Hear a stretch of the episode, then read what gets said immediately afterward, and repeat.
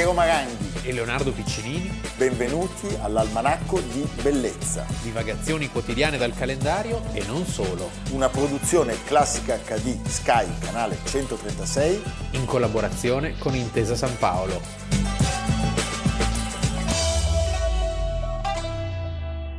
Almanacco di Bellezza, 5 luglio. Allora Leonardo, prima di offrire un video in cui ascolteremo un personaggio... Eh sì, un vero protagonista, un vero protagonista del, secolo breve. Del secolo breve vogliamo parlare di un libro che ci sta ah, molto, sì. molto, molto a cuore. Di un nostro amore, di un nostro amico, di, una... di un uomo che ci manca molto. Sì. Filippo Daverio, Elogio delle donne per i tipi di rizzoli. Aspetta, elogio delle donne, aperta parentesi, per fortuna sono diverse dagli uomini. Per fortuna. Bellissimo. No, è un libro molto interessante perché raccoglie tutti gli interessi di Philippe, non solo per questo genere, ma attraverso la figura femminile, gli interessi storico-artistici e delle immagini, dei dipinti stupendi. Vedo questo, ad esempio, di Lehmann, ritratto di Cristina Trivulzio Belgioioso a Santena, al museo di Cavour. Oh. Questo volto ovale di lei che ricorda quello in copertina un'altra figura meravigliosa e poi senti il testo. Per fortuna le donne sono diverse dagli uomini. Ci ho messo un po' di tempo a capirlo. Avevo letto da bambino un testo di Montaigne, il quale dice J'aime le commerce des femmes. Non vuol dire mi piace commerciare le donne. Nel francese cinquecentesco per commerce si intendevano tutti i rapporti personali, cioè mi piacciono i rapporti personali con le donne. Beh, stupendo. Tanto questo quadro che mi hai fatto vedere è quasi precasoratiano. Sì, sì, sì, è vero, Beh, perché c'è un po' c'è il Piemonte. C'è il Piemonte. C'è il Piemonte, eh. sì. C'è Area. Allora, compriamo Elogio delle donne. Filippo Daverio.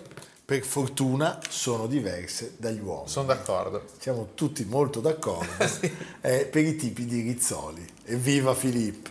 Allora, Facciamo partire un contributo che a Philippe sarebbe piaciuto. Sì. Avrebbe avuto tante cose da raccontarci.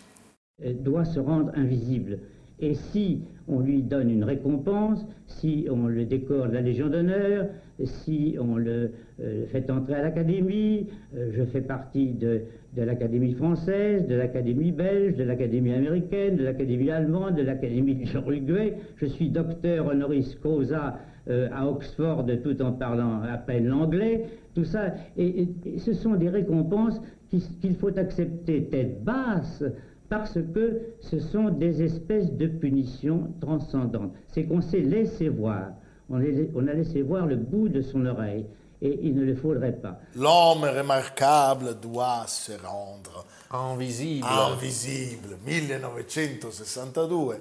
Stiamo parlando di Jean Cocteau. Sì. Poeta, drammaturgo, romanziere, regista, pittore, ceramista. E soprattutto l'uomo giusto al momento giusto, Perfetto. perché di quella Parigi lì lui è l'anello di congiunzione, l'anello di congiunzione. è l'inventore di tutto, è colui che è presente in ogni... Sì, è il gran celebratore. Sì, è il gran cerimoniere. È il cerimoniere. Modo, sì. Dal gruppo dei sei nella musica, agli incontri tra Picasso e Satie, alla sua musa seconda Jean Marais, c'è di tutto e di più. Eh? Riflette tutte le mode artistiche e letterarie di quegli anni ma soprattutto è un grande mondano. Infatti in questo Lo libro che, che, ho più volte citato di Giuseppe Scarafia, L'altra metà di Parigi, la rive droite ricorre ogni due per tre, ma soprattutto ci sono delle parti bellissime. Questo Bar Gaia, un piccolo bar dietro la Madeleine, siamo nel 1921, cento anni fa, il jazz mi ubriacava meglio dell'alcol che tengo male.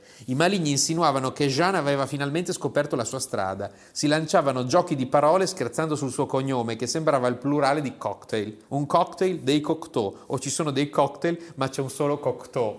Eh. E c'è tutte queste cose qui. Cocteau, sfolgorante in smoking bianco, cravatta lampone e gibus, dirigeva senza parere le serate. E nel pubblico si mescolavano celebrità di ogni tipo, dal principe di Galles ad Arthur Rubinstein, di Aguilef e Picasso, la quarantenne principessa Violette Murat, più simile secondo Proust a un tartufo che a una violetta, spesso arrivava già alticcia, anche se il vizio preferito di quella lesbica famosa in quegli anni era l'oppio. Ezra Pound alto con la barbetta rossa e lo sguardo ispirato.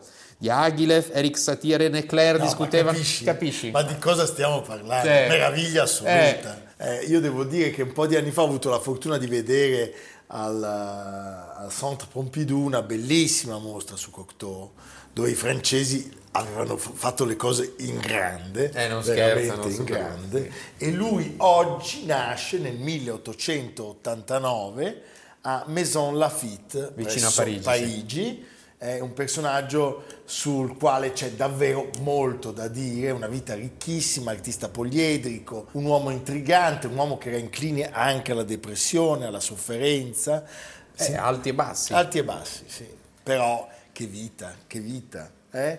Allora, la sua infanzia è segnata nel 1898 dal drammatico e misteriosissimo suicidio del padre eh, in un ambiente eh, raffinato che gli trasmette la passione per le lettere e le arti. A soli 19 anni Cocteau eh, pubblica la prima raccolta poetica La Lampe d'Aladin, che sarebbe la lampada di Aladino.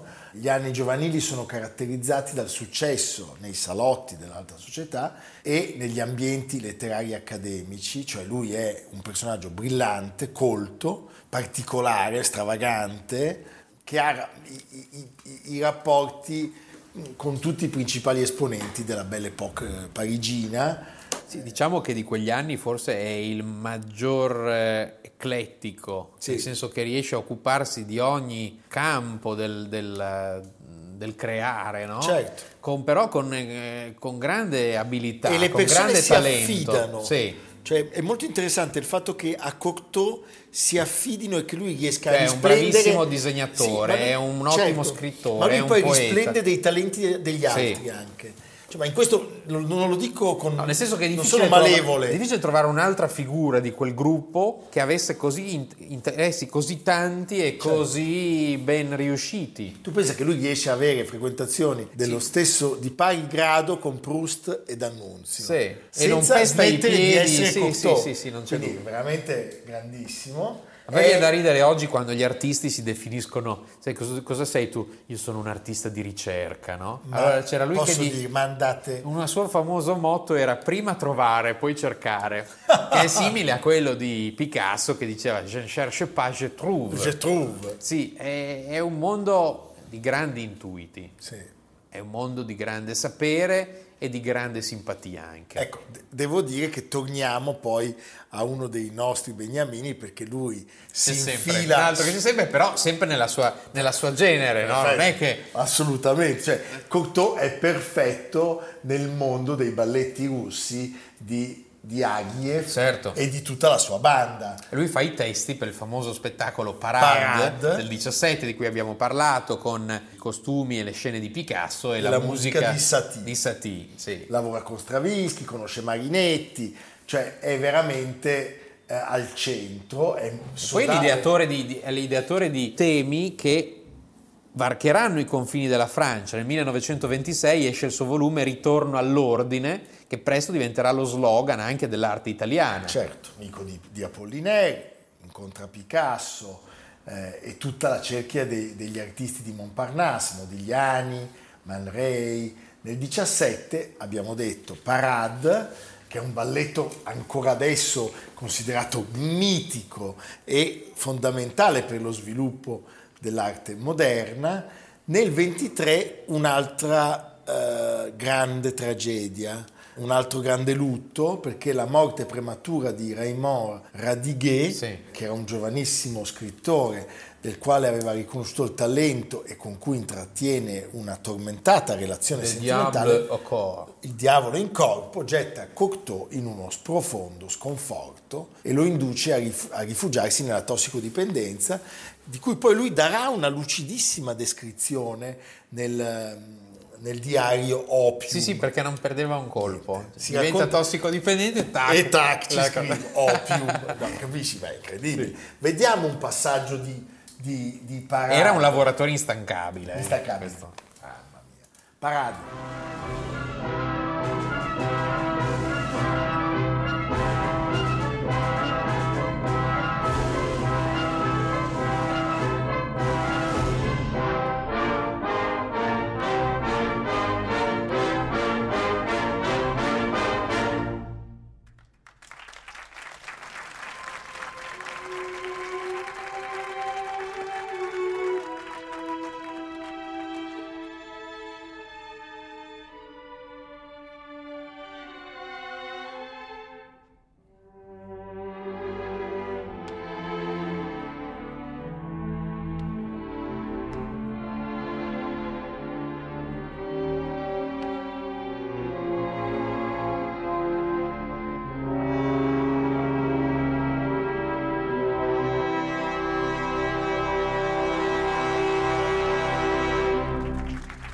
Anni 20 e 30 sono quelli in cui lui diventa veramente il promotore culturale, quello che dicevamo prima, cioè eh, tra avanguardia e classicismo è lui che si inventa per esempio il gruppo dei sei, di cui fanno parte Milo, eh, Poulenc, eh, Auric, eh, Honegger, cioè lui aggiunge un numero al gruppo dei cinque, che era quello dei russi, e diventa un po' il cerimoniere di questo importantissimo momento artistico. Intrattiene relazioni amichevoli con De Chirico, con Prampolini, con Carrà, con Savigno e collabora... Eh, cioè, 50 vite in una. Da 50 vite in una. Scrive l'apologia di De Chirico, pensa, e poi perché era stato attaccato dai surrealisti naturalmente, e poi pubblica Les Enfants Terribles. Les Enfants Terribles. Cosa ci dici di Les Enfants Terribles? Leo? Beh, che è un romanzo che ha segnato un'intera generazione, che eh, viene tradotto in moltissime lingue e ancora oggi, diciamo, appena dici Cocteau, non solo in Francia ti viene in mente questo grande titolo. Certo. E poi c'è tutta l'attività di regista. Regista di regista, diciamo, alcuni titoli sono molto ambiziosi, molto celebrati in vita, oggi un po' superati. Sì. Uno però, che è ancora bellissimo da vedere, del 1946, tutti forse l'avete visto o ne avete visto dei frammenti, è La Bella e la Bestia. La Bella e la Bestia è bellissimo. È un film sì, sontuosissimo, con il suo attore feticcio e anche amante, Jean, Jean Marais. Marais Pensa che ogni mattina si sottoponeva a quattro ore di trucco. Di trucco. Jean-Marie che è quello che noi abbiamo conosciuto perché è Fantomas. Sì, ed è un film fantasmagorico, sembra venuto fuori dalla polvere perché ci sono questi, questi enormi giocattoli, questi costumi straordinari, un po' tra Gustave Doré e Vermeer, cioè un mondo sognato, un mondo un po' di marzapane, un po' vero. Poi gli altri, tanti altri, il sangue di un poeta che viene prodotto dal Visconte di Noailles, che abbiamo già ricordato come una delle figure più indipendenti del mecenatismo di allora, dove lui registra i battiti del suo cuore e si sente pum, pum, pum, cioè capisci la modernità, siamo nel 1930 poi ci sono più tardi Orfeo, 1950, ecco questo è un film particolarmente così, eh, datato. terribilmente datato, mentre l'ultimo suo film, che è Il testamento di Orfeo, un po' presuntuoso perché in realtà è il, suo, è il suo testamento, è interessante perché è un po' il passaggio, siamo già nel 1960, quindi di un uomo certo. che aveva visto non tantissimo tempo prima un mondo completamente diverso, però riesce a entusiasmare i giovani leoni della Nouvelle Vague, tra cui Truffaut, Truffaut. Che, lo, che lo finanzierà. Sì. È un film dove ci sono tutti, Pablo Picasso, Jean-Pierre Léaud, eh, Asnavour, il torero Dominguin, quindi c'è veramente... Certo. Non c'è un momento in cui, della sua vita in cui stia fermo. Stia fermo e comunque viene sempre guardato da mondi artistici assai diversi tra loro con una fortissima tensione perché pensa anche a Visconti, allo stesso Fellini, a Rossellini, cioè Cocteau è veramente... E poi sfrutta molto, e ci sono tante sue citazioni famose, sull'insuccesso, mai perdersi d'animo, mai, cioè anzi cercare a volte, perché l'insuccesso di allora spesso era l'insuccesso scontro. Certo. C'è un famoso momento in cui a una sua presentazione arriva Eluard e comincia a dare in escandescenza perché lui era visto male dai surrealisti e lo scandalo scoppia ma lo scandalo promuove il suo spettacolo quindi era un mondo certo. veramente si, in cui la, la, la, polemica teneva viva la, l'attenzione per le opere degli artisti si spegne nel 1963 nella sua casa Milia Forêt sì. a Parigi noi riteniamo sia giusto lasciarvi con il testamento di Orfeo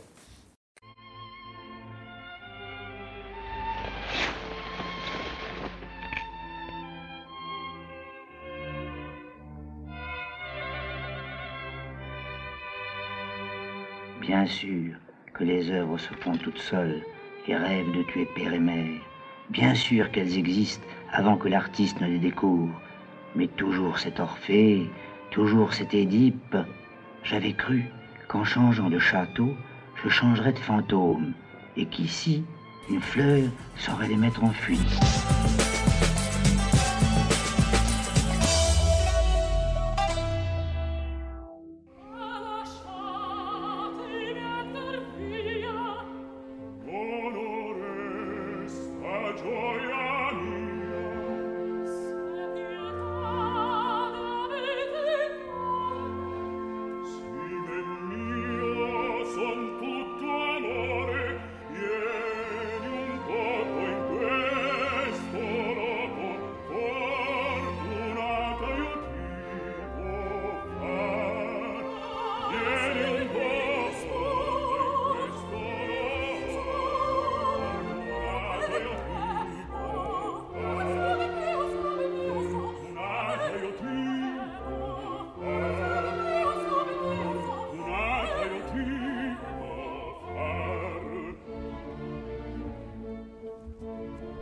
Hey!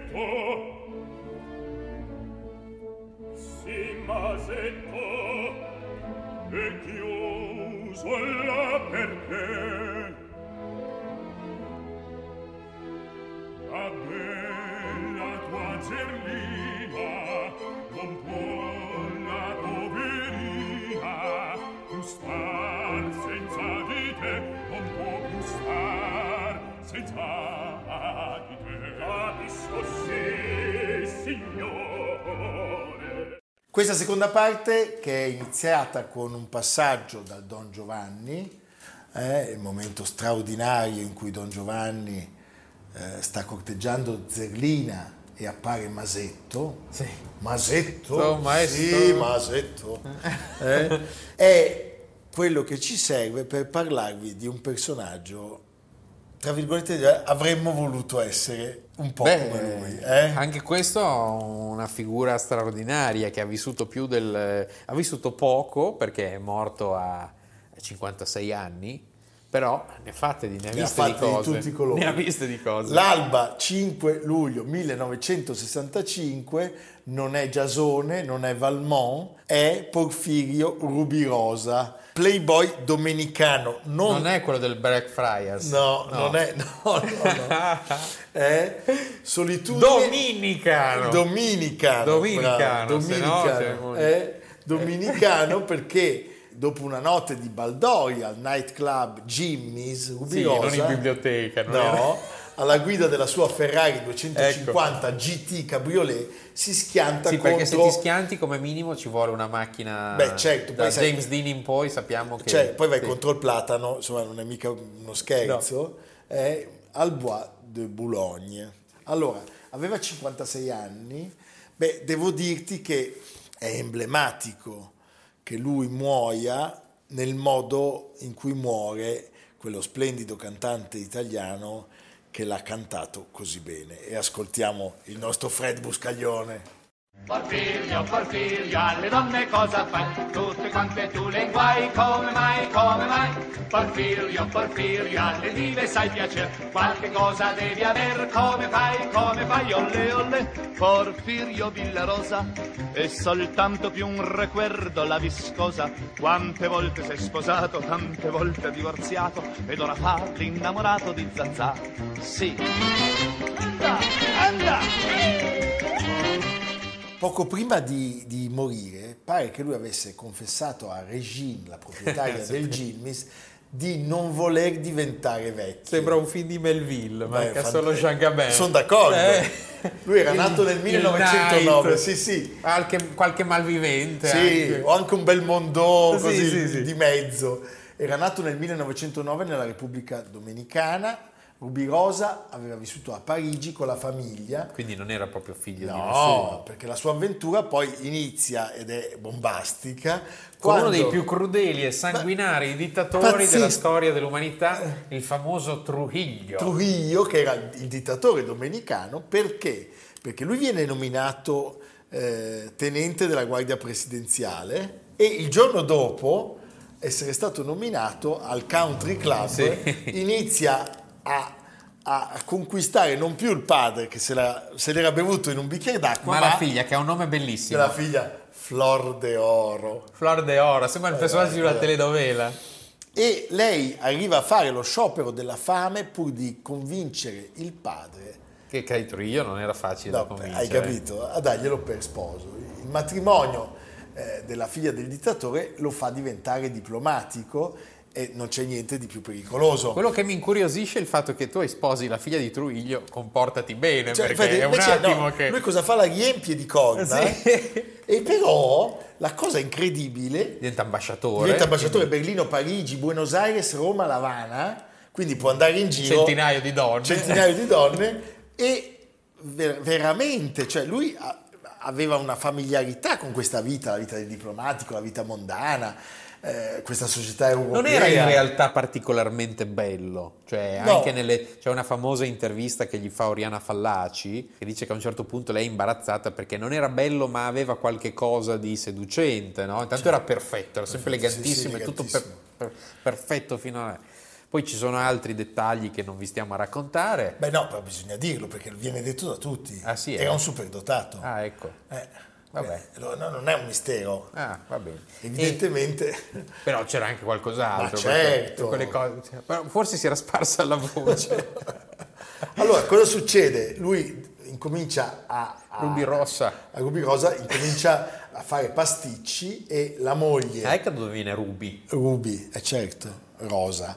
Eh, la, la moglie che lo aveva visto in un dolce tête à tête con un'altra donna incomincia Eh, a perdere la testa. giustamente. Trujillo, sorprendentemente, non lo fa assassinare da qualche sicario. No, perché secondo me è talmente sorpreso dalla, dalla- dalla sfacciataggine dalla di questo. Sì, sì. Allora impone alla figlia di divorziare e eh, a Ruby Rosa incominciano a essere attribuite relazioni sentimentali A quel punto con proprio. tutte le donne del mondo, cioè Dolores Del Rio, Marilyn Monroe, Ava Gardner, Rita Hayworth, Soraya, Veronica Lake, Kim Novak, Zaza Gabor, tutte, Tutte. tutte, tutte. E poi eh, sappiamo che Truman Capote in Answer Prayers Grande pettegolo. ha descritto dettagliatamente Sì. oh, come questo personaggio fosse, quindi non l'abbiamo detto noi, L'ha detto Truman Capote. eh, quindi si può, Sì. fosse sessualmente superdotato, Eh, avrebbe voluto Truman. tant'è che in Francia c'è un drink,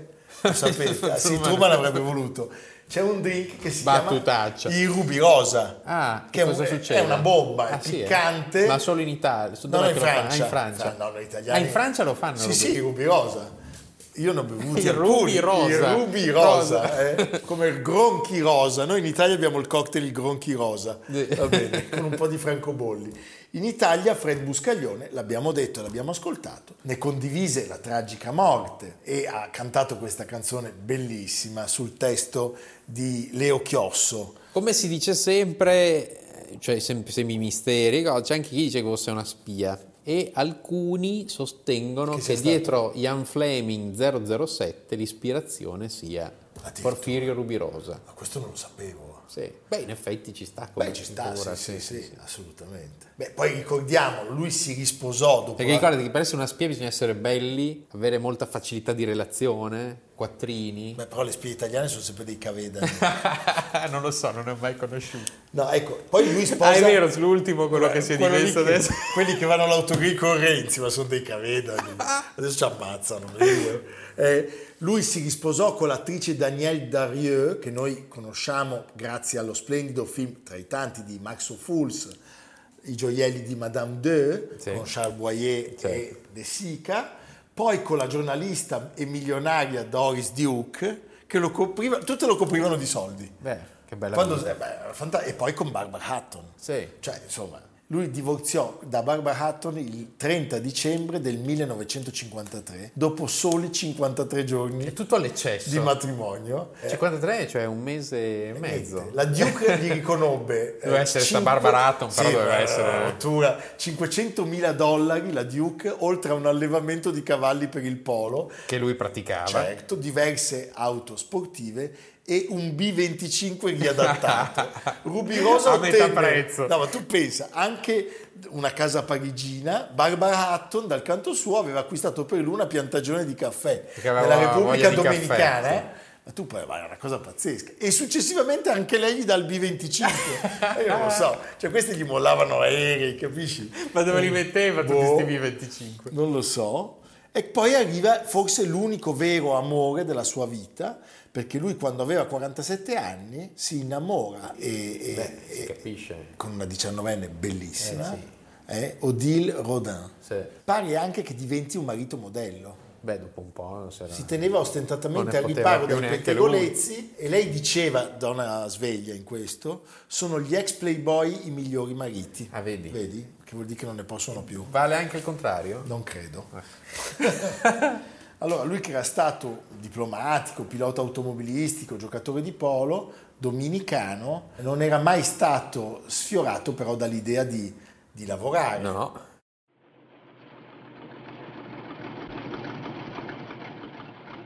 Lavoratori! Lavoratori della Mazda! Ma che ha sta macchina, Eh, mannaggia? che? Ti fermi!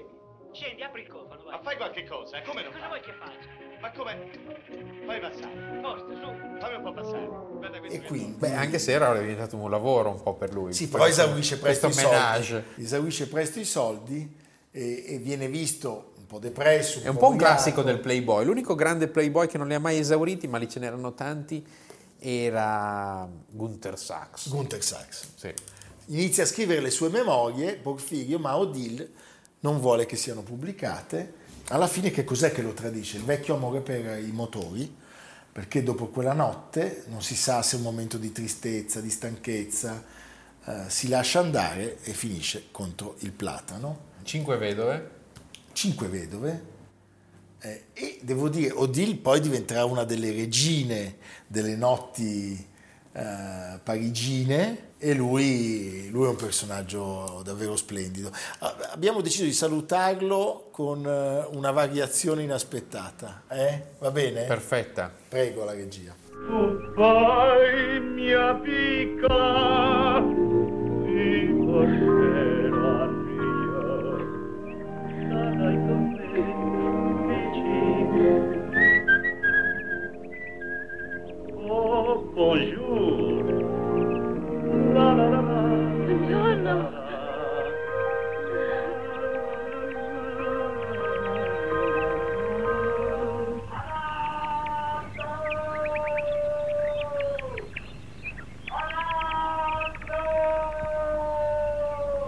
Senti Leonardo, e tu dove ci mandi? Andiamo a Brera.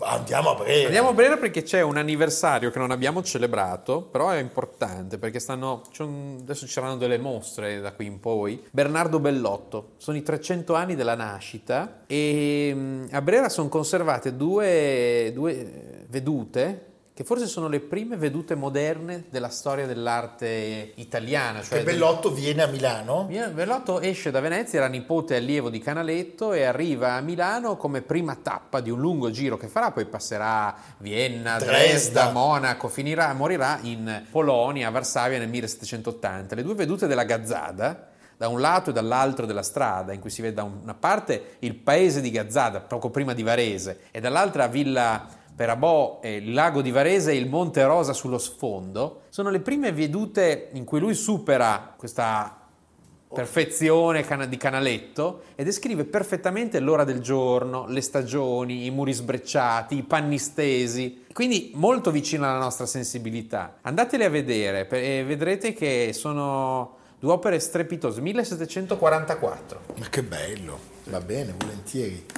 Accogliamo il suggerimento del nostro Leonardo. Adesso, tra poco, la National Gallery che ha acquistato una veduta di Bellotto, la fortezza di Königstein, ha riunito le altre quattro vedute della fortezza di Königstein in una mostra quindi dossier che aprirà a fine luglio e Dresda, che voleva celebrarlo quest'anno, ha rimandato causa Covid al 2022, alla primavera del 2022, un omaggio a Bellotto con una grande mostra. Perché poi Bellotto è servito tantissimo per ricostruire. Bellotto è servito moltissimo per ricostruire Dresda e Varsavia. E Varsavia, Sì. certo. Va bene. A Allora, domani. A domani.